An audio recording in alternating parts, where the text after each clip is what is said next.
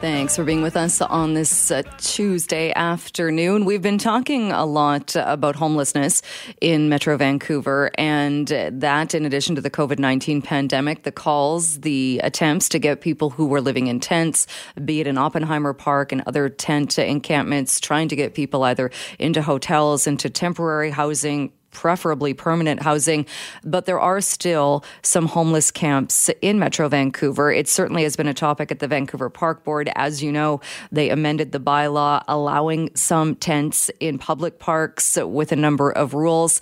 What does this mean, though, as far as long term goals when it comes to housing? And what does making people pack up their tents and move on every day do when it comes to homelessness? Well, let's bring in Stephen Wood, professor and Canada Research Chair in Law, Society, and Sustainability at the University of British Columbia. Thanks so much for being with us.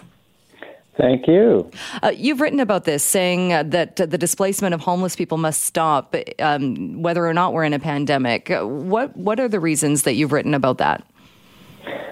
Yeah, well, there are. Se- pardon me. There are several reasons, Jill. Um, the most important is that moving daily or even um, weekly or monthly is really bad for one's health.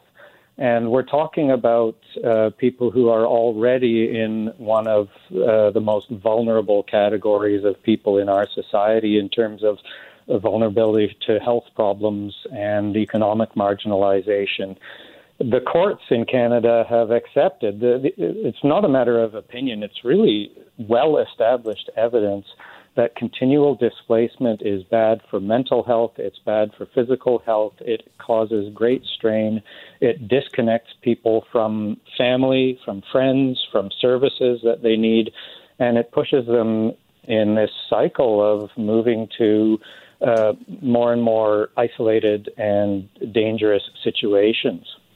But when we look at Oppenheimer, for an example of an encampment that stayed in place for a lengthy period of time, uh, it wasn't. It's not as though that was a safe place for everybody who lived there. I mean, there were assaults, there were some horrific uh, cases of abuse that came out of that camp. There were weapons, there were shootings. Uh, that didn't even even though people there weren't being displaced, that wasn't a safe environment for a lot of people. Well, yeah, and there's some truth to that. It's a really difficult issue area for for us to get our minds around. But the fact is that homeless encampments do provide stability, security, safety for many of their residents, overdose protection, and a place to store your stuff during the day. Um, there are uh, harms that come with it as well, um, but you know you have to take those in perspective it's not clear that those harms are worse than they would be otherwise without the encampments, but rather that the camps make these problems more visible. For example, poli- calls to police. We know that calls to police went up in the time that the Oppenheimer Park camp grew, but even at their highest in 2019, they were still lower at a per capita level than numerous other Vancouver neighborhoods. And there's uh, a lot of issues around perception, too. If you ask people, are those camps safe places? It really depends who you ask. There's very differing perceptions.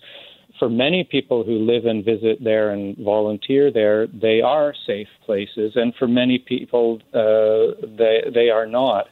Um, and I think there's a real danger of um, asking the wrong people what the real situation is. And actually, this is a point I think is really important.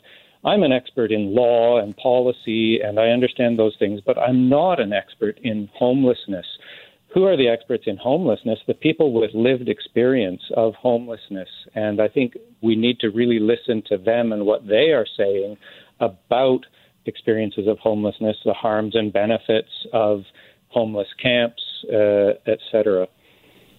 Is there a way to, and I get what you're saying, it's it's people with the lived experience that know exactly what it's like to be in a camp like this. I mean, one of the issues though is is why there's so much pushback. I think to camps is though is because it's not uh, a great place that you walk by and you see people making the best of it, or you see, like you said, uh, places uh, where uh, there's testing, where there's monitoring, where people can go for for to make sure that they're not they don't overdose. Uh, they turn into places though where people talk about the needles that are strewn about where there's garbage. Uh, they're not mm-hmm. these these clean or these these they're not places where where I don't think people would be putting up their hands and saying yes, please, let's put one up in my neighborhood. So how do we make it that yes, uh, everybody can kind of coexist and these can exist without people just wanting them to be gone? Well, it'll always be difficult, and certainly the main goal is housing for all and recognition of a right to housing and giving effect to that right. But the fact is that for the foreseeable future, there will be unhoused citizens in uh, our midst. And the question is, how do we handle that? Do we handle that by pushing them farther and farther to the margins where they're alone and unsafe? Uh, or do we handle it by having different levels of government get together with the homeless communities, with indigenous organizations, with local residents to figure out how to make the best of a very bad situation. And in my view, and many people's view, that means recognizing that they have to have somewhere stable to build community and not to be moved on every day. Uh, when the pandemic first started, the, the Oppenheimer camp was was closed down with the promise that anybody who needed housing could move into a hotel or would be offered housing, and there was there was a form of housing available, which I think on the surface to a lot of people looked like a reasonable solution to, to be made so quickly as the pandemic hit. But there was a ton of pushback by people saying, well, now people are going to be using drugs alone in their hotel rooms, overdoses are going to be up, this doesn't work, which I think uh, then led to people saying, well, then what do we do in the short short term because mm-hmm. for many I think would think how, uh, a hotel scenario of housing would be better than a homeless camp. Yeah, you would think that, wouldn't you? Um, and you know, you've got to applaud the province and the other levels of government for making the efforts they did to house as many of those people as possible. But there, it, it was still uh, rife with problems there was inadequate consultation of people with experience of homelessness in the planning. Um, there were people in the rush to put people into housing. Yeah, people were separated from their uh, sort of healthcare providers. Some, I understand, sort of felt uh, pressure not to disclose substance use issues. And we saw the terrible statistics in May and June of the highest overdose deaths ever in recorded in the province, and that had something to do with this isolation, this aloneness caused by the response to COVID nineteen. So all these things were combining together um, to to make it a really problematic exercise. Even though it's the yeah, definitely it's the right idea.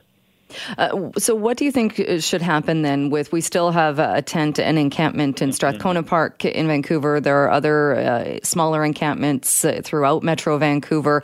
Uh, we've now seen the park board uh, amend the bylaw saying yes, you can yeah. camp, but you have to leave in the morning. What do you think the next move should be? Well, I think there's three things that the park board and other levels of government should do immediately. One is follow the public health advice and suspend displacement or decampment of homeless people during the pandemic because it is just bad policy from a public health perspective.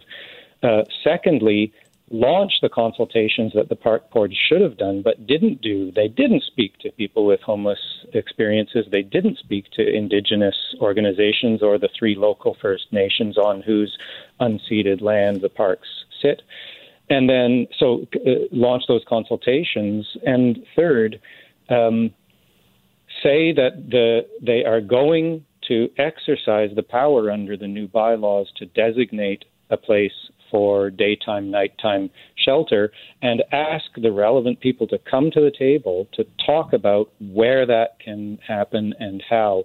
It may be on park board land or it may not. It may need to be on city land, despite the mayor's uh, strong opposition to uh, dedicated encampments. But I think those are the three things that ought to happen right now. All right. we'll leave it there for now. Stephen Wood, thanks so much for your time today. Thank you uh, for the interest. Well, we know yesterday our provincial health officer, Dr. Bonnie Henry, said that she has some concerns when looking at the new modeling numbers and the number of cases of COVID 19 we've seen during the past three days. BC health officials are once again saying people need to maintain small social circles after the modeling numbers show we could see some explosive growth in those numbers if we continue on the same trend. So, taking a closer look at the numbers, we are now joined by Canada 150 Research Chair in Mathematics for Infection, Evolution, and Public Health, Caroline Colijn. Thank you so much for being with us. Hi, thanks for having me. Uh, what do you uh, take by these numbers uh, that uh, show uh, the, the, the growth that we've seen and these concerns from Dr. Henry that we could see a surge if this continues? Yeah, I think that's exactly right. And the thing to realize about these models, and we think about how infectious disease works in the real world, is that it's either growing exponentially or it's not, it's for sure in the models and probably also in the world. So you see a few cases in sort of slow growth, but then you see more and more, and that's the explosive growth that cases can make more cases and then even more and then even more. And so if we're not, if we don't have that R number below one or if we don't have a decline, then we may see exponential growth and it may get very hard to contain. And is that when you talk about the R number, that is that that's how many people one case all then goes on to infect? Yeah, exactly. That's well, it's kind of a, an approximation because, of course, the you know it takes maybe a week or two to go through your infectious course. So if that number is a daily number, then you know it, it's sort of a, a ballpark estimate of that. But definitely, if it's above one, we're seeing it means we're seeing growth, and if it's below one, we're seeing a decline. And uh, in the trajectory, like just the, the line that goes through the cases, and you see it growing. Uh, and in that R number, those are kind of consistent pictures that uh, we are seeing the beginnings of growth. I think Dr. Henry's point about small groups is a really good one. One of the reasons we've done well in BC is our ability to do contact tracing. So if you're in a bar with 50 people that you don't know, it's very, very hard for public health to find who those people are. Whereas if you're with three family members, um, then it's much easier. So that that's one of the messages too, and I think that's one of the tools we use to keep that growth down. But it is very concerning to see that growth uh, in BC and also in other parts of Canada. Uh, we also saw the numbers yesterday uh, presented showing that 20% of people with COVID 19 who are in long term care, the, the death rate, uh, I think, was 20%, 22% in acute care units. And thankfully, I mean, and, and as, as, expected, it drops dramatically when we go to the rest of remain, remaining people with COVID 19 in the community. Uh, but were you surprised at all by those numbers, by that death rate in those scenarios?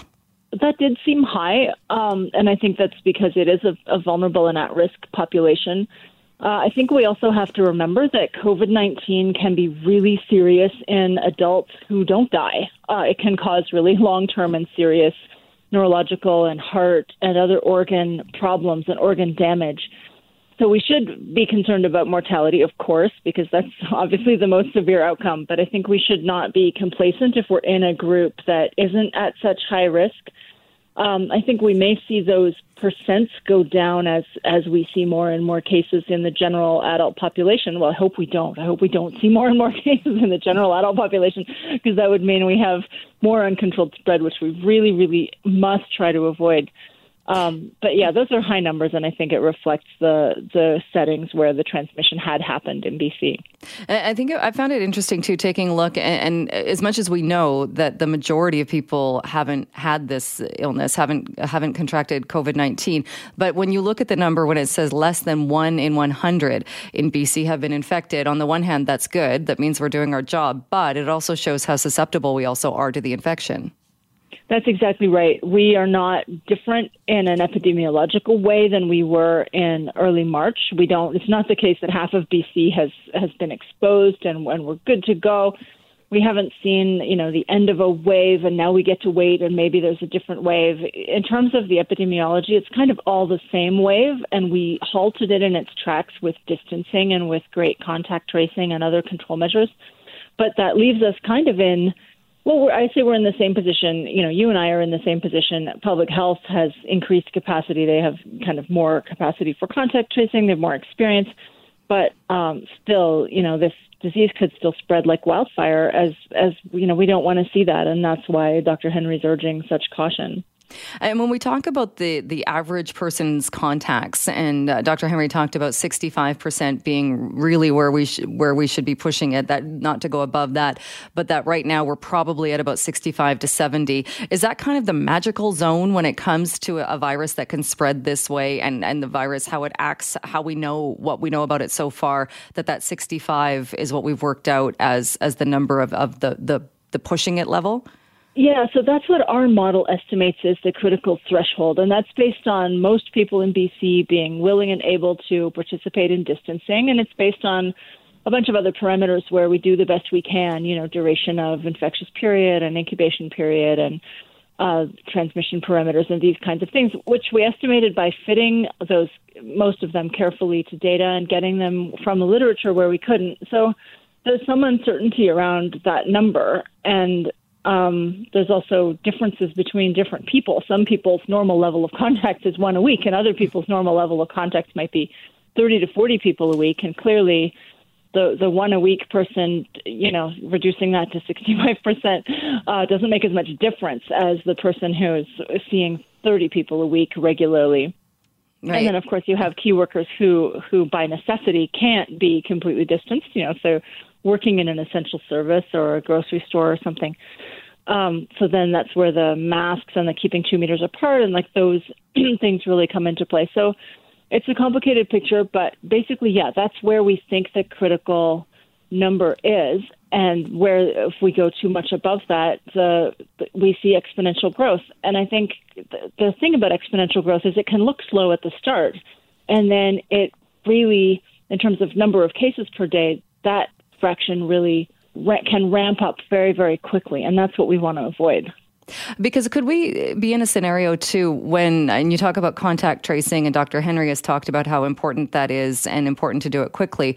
But if if we see that happen, the surge again, like you said, maybe start it starts off slow and then and then takes off. If we get to the point where we don't know where people are getting the virus, does that not also bring in the the chance of asymptomatic people spreading it, and we lose all control over figuring out where it is?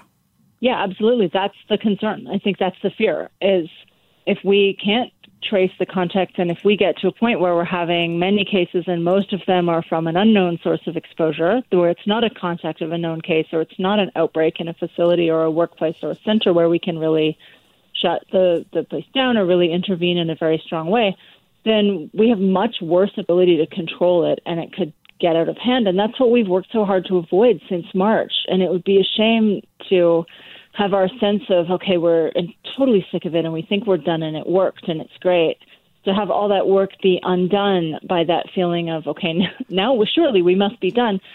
The, the truth is we're not done, and you know on the good side, we know we can do it in BC. We know what worked. Um, staying away from each other and the distancing measures that we had did really work very, very effectively in BC, and that was great um, but they're costly. They're, and Bonnie Henry's slides mentioned this. They're costly for our mental and physical health and for our economy and our finances. So that leaves us in a position of really trying to find the right balance, and it's just really hard to balance on the edge of a knife. That knife threshold, it's it's really hard to just perch there. So it's it's a real challenge. Uh, and what do you think about moving? Uh, and you're right, and and I think young people are kind of getting all swept in the, with the same brush that it's young people that are going to these parties and are relaxing the rules. When some, yes, but I'm sure there's people in every age group that are that are doing that as well. What is the concern as we head into the fall? In that we're already pushing to the end of July, we get through August, we get to the flu season. Is there the concern there too, or does the modeling? Are we able to to kind of look forward and see what could unfold then? Yeah, so I think that's a huge question. Um, the young people I know are very careful and are being very meticulous. That's obviously anecdotal, um, but certainly in my personal experience, it's not. Oh, all those young party kids. They're they're the ones I know are being very careful and.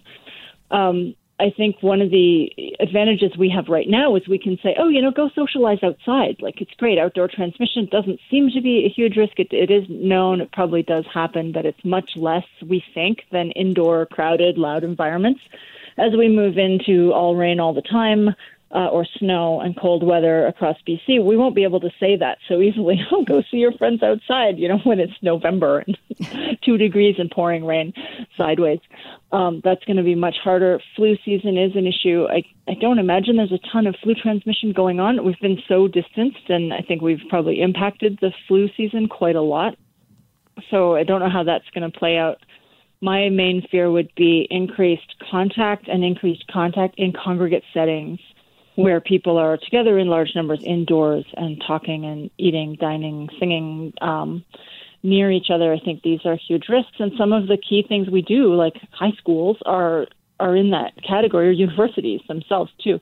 SFU is going to be completely online in the fall, but it's still an issue for students where they would live, you know, dormitories. These places are all congregate settings. The other thing I'm worried about is the U.S. The situation in the U.S. is not under control, and we have a very long and porous border. We need to let Canadians back in. We need um, supplies in and trade with the U.S., and I think that's a huge concern. All right. We'll leave it there for now, but thank you so much for joining us to go through the numbers. I appreciate it.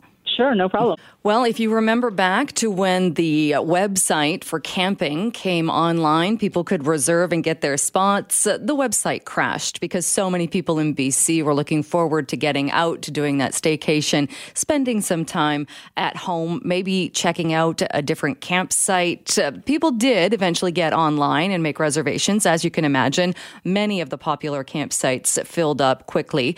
But Global News actually took a bit of a tour on Thursday in the Golden Ears Park campsite to area and found a lot of the sites empty except for a red tag that had marked them as already booked. So, what's going on with the reservation system and reserving campsites? So, were people doing it, reserving a week at a time and using that just for the weekend, which would go against the rules that the ministry in charge has put in place? Uh, some are wondering if the reservation system for campsites, having to reserve a site, is the best way, or perhaps we should look at going back to the first come, first serve. Uh, one resident suggesting that is Angela Massey, who joins me on the line now to talk a bit more about this. Angela, thanks so much for joining us.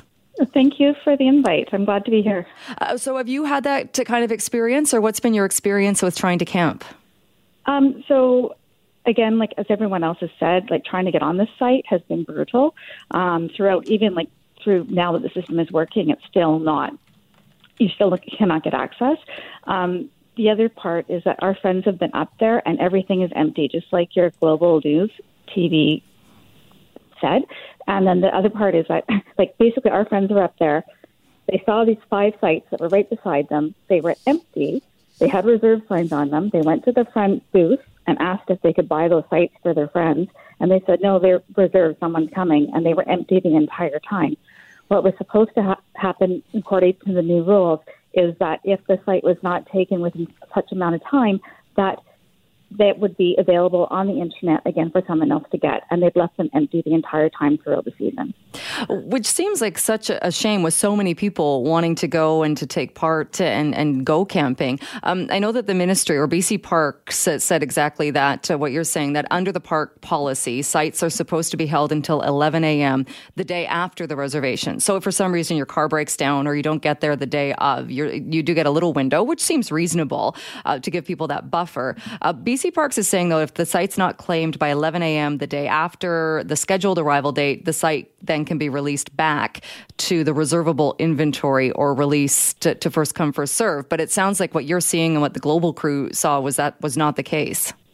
It's definitely not the case. And if you actually even go onto this new um, group that I joined on Facebook called BC RV Camping and Boating Enthusiasts, you can hear all of the frustrations of campers that all through the province are seeing the same um, the same problem throughout, and nobody can get any sites in the BC parking park system. Sorry. And have you camped in the past when it's been first come first serve? Yes, I'm an avid first come first serve user. I always have been, and that's why Mike and I started this petition in the beginning, and that's why it sort of accelerated since then. So we actually before our coverage last week, we had about 10,600 signatures on our petition. Now, between my written and my online, I'm at 11,400. These are BC park users that want to use to you know use the sites on an ongoing basis. Right, they're taxpayers. Um, it's important that we have access and it's fair and equitable to all people within British Columbia. Which is interesting, and, and I'm not surprised that it's getting so much attention. But I, I, guess one of the reasons that the province said that it moved to the reservation system was because they felt, or for, I guess some people had said the first come, first serve didn't seem fair. Uh, were you able to, or ever, did you ever find yourself in a scenario when it was first come, first serve that you weren't able to get a spot? Oh, absolutely. I mean, and, and that's just a chance that you take. But you just need like a ratio, a fair ratio, right? So basically, all I've asked BC Parks and the MLAs is to do a fair public consultation process, a true public consultation process, to say what do what do BC campers want in British Columbia? What percentage is fair? But 100% arbitrary decision to say it's 100% reservable is not fair, and it's sitting empty. They're getting their money. They're saving money by not having to clean the sites, etc and people are sitting at home and not being able to use the park in their own backyard. Hmm. And was there any talk? Uh, I, I, know that there was some speculation that maybe the reason that some of the sites were empty was because of COVID. They're distancing or wanting people to stay away from each other. Or have they done any changes because of COVID? Um, so, what I did see when I was making my reservations for this summer was that they were not allowing um, like um, two campers on a double site, like so two two families on a site. So you could book the double site, but you weren't allowed to have two families, like two um, trailers or what have you. That was the only difference I said because I saw that everything else was based on um, it was normal. Right. So, so we did lose a little bit of inventory then. And then the other challenge that people are having is that a lot of people made reservations, and for some reason, Discover Camping has been dropping their reservations like three or four days before they arrive, and people are fighting, um, trying to get sites, and they cannot get hold of anybody at Discover, Discover Camping because um, they say they need to contact the head office, and the head office um, does not have a phone number. Hmm, that's so that was interesting. yeah, that's not overly helpful.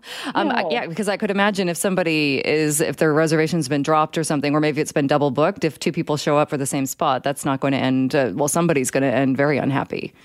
Yeah, and, and the other issue too is that there were sites because of COVID, they were canceled by Discover Camping or BC Parks, and then those individuals that had the canceled reservations were not contacted when they decided to re rebook them, and then they gave them to somebody else that booked it way later than them. So that's not fair either. Hmm. And when and forgive me for I haven't done this, so I, am just not sure of the process. Do you have to pay when you reserve a spot? Do you have to pay or put a deposit down at that point? You have to pay it in full. Okay. And you need a credit card, and you pay extra to book it online. If you actually want to call them to ask a question because the system's not working with you, like as you're trying, you're not tech savvy, what have you, they charge you five dollars for the call. Hmm. And so people have been doing this. If it is a case of people booking the entire week and they know they're only going for the weekend, but that's the only way they figure they can they can reserve the spot for the weekend. That's a pretty big investment. thinking if they are if BC Parks is following up with their rules, there's a good chance your reservation could be tanked unless somehow people have got word that they're not enforcing those rules. Well, all I can tell you right now is everything that I'm seeing on all the, the, the little camping groups that I'm on and what have you is that they are not enforcing the rules. The campsites are empty, which is a shame because there's a lot of local people that live like within minutes of Golden Ears that would love to even use it just for a few days during the week if that was the option. But we do not have the option. We you go drive up there, it says campground full, and they turn you around. Hmm. Uh, tell me again the petition, uh, where people can access it, or if people want to learn more about what uh, what you are fighting for or hoping for to change things. Where can people learn more about that? Okay, so I have a petition, um, and if you just if you Google um, Golden Ears um, petition first come first serve, it's on Change.org. If you Google that, you'll see it there, um, and there's a lot of comments on there to support it. Basically, what we're asking for is a fair public consultation process, like a true one, where you have you know like documented information to support what BC campers want um, you look at BC Ferries, they have a reservation system. It's working, and they have a percentage where they block off for first come, first serve. They got a percentage for reservations, a large percentage for reservations, but that's fair. People are traveling from all over the province. So we're just saying that you need to have a little bit of room for first come, first serve. There's a lot of people. When you look at the demographics of our province, we have um, you know, people that are not tech savvy. We have uh, shift workers. We have um, people that don't have credit cards. We've got students. Those people, I don't do not know when they can camp or if they can camp. And right now, they've made it so that anyone who does not have a credit card cannot camp during the peak season. All right. Uh, I'm sure more people will check that out uh, for sure. We will uh, stay, uh, we'll check in with you uh, at a later date and get an update on this as well. Angela, thanks so much for making some time with us. Thank you very much. Well, it has been a relatively quiet, and hopefully that doesn't change things if you're superstitious using the Q word. It has been a relatively quiet forest fire season, though, in this province. That has changed in the area just west of Merritt, where a wildfire there has now grown to 28 hectares. And joining me to talk a bit more about this is Madison Smith, the BC Wildfire Service Information Officer. Madison, thanks so much for taking some time with us. Yeah, no worries. Uh, so, what's the latest on this fire and where is it burning? So, yeah, as you said, the Skisson Creek wildfire is burning in between Merritt and Spences Bridge along Highway 8. It is currently 28 hectares in size and still remains out of control at this time. And was it just reported yesterday? Yes, that's right. And seems like it's grown quite a bit since it was so in just in a 24 hour period. Uh, well, it hasn't grown much today. We were um, the update in size was due to more um, more correct mapping that our crew was able to do on site this morning of the fire. And what kind of terrain is it burning in? So the fire is burning in really steep and rocky terrain along the highway. And uh, from what I understand, then so a bit of good news is that it's not uh, currently threatening any structures.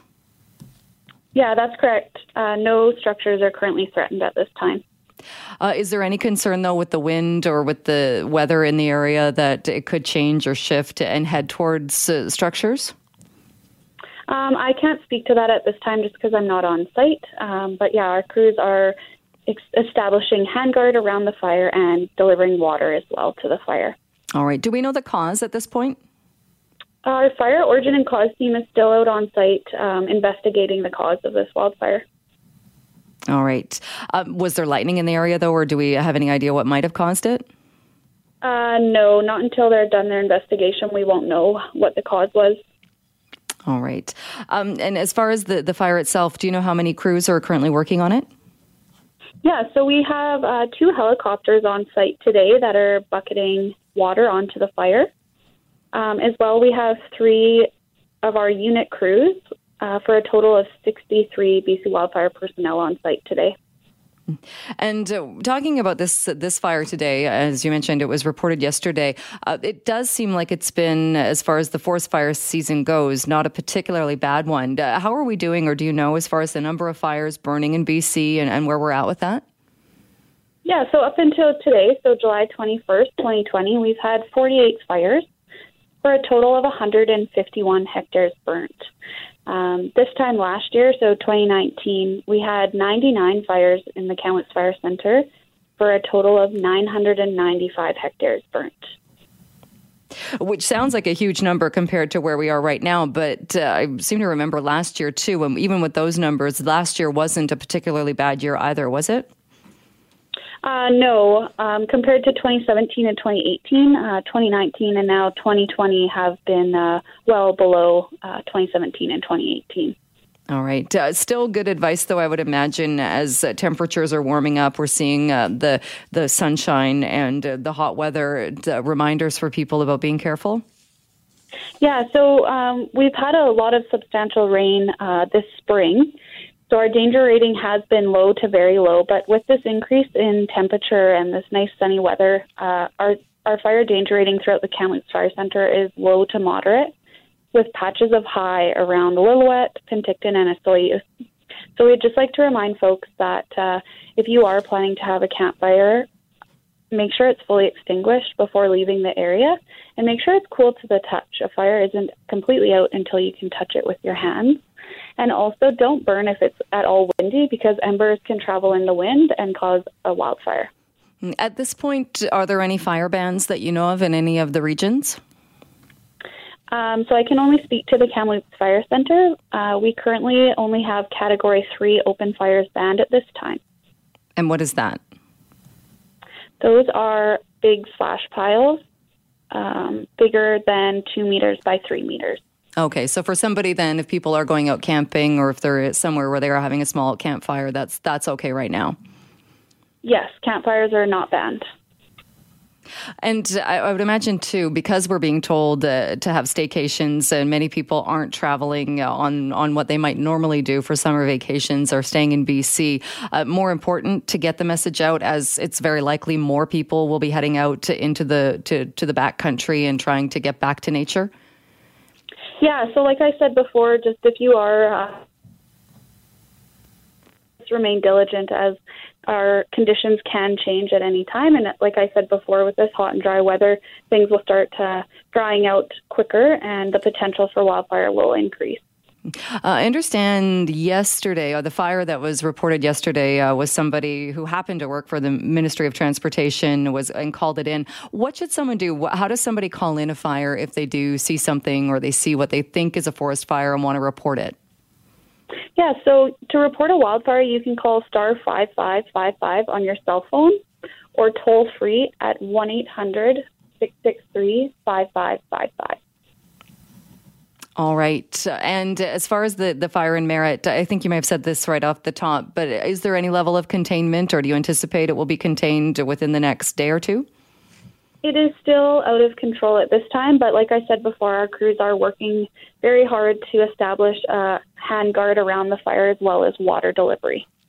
All right. Well, thank you so much for joining us and for bringing us up to date on this. Madison Smith, uh, Fire Information Officer, thanks so much for your time.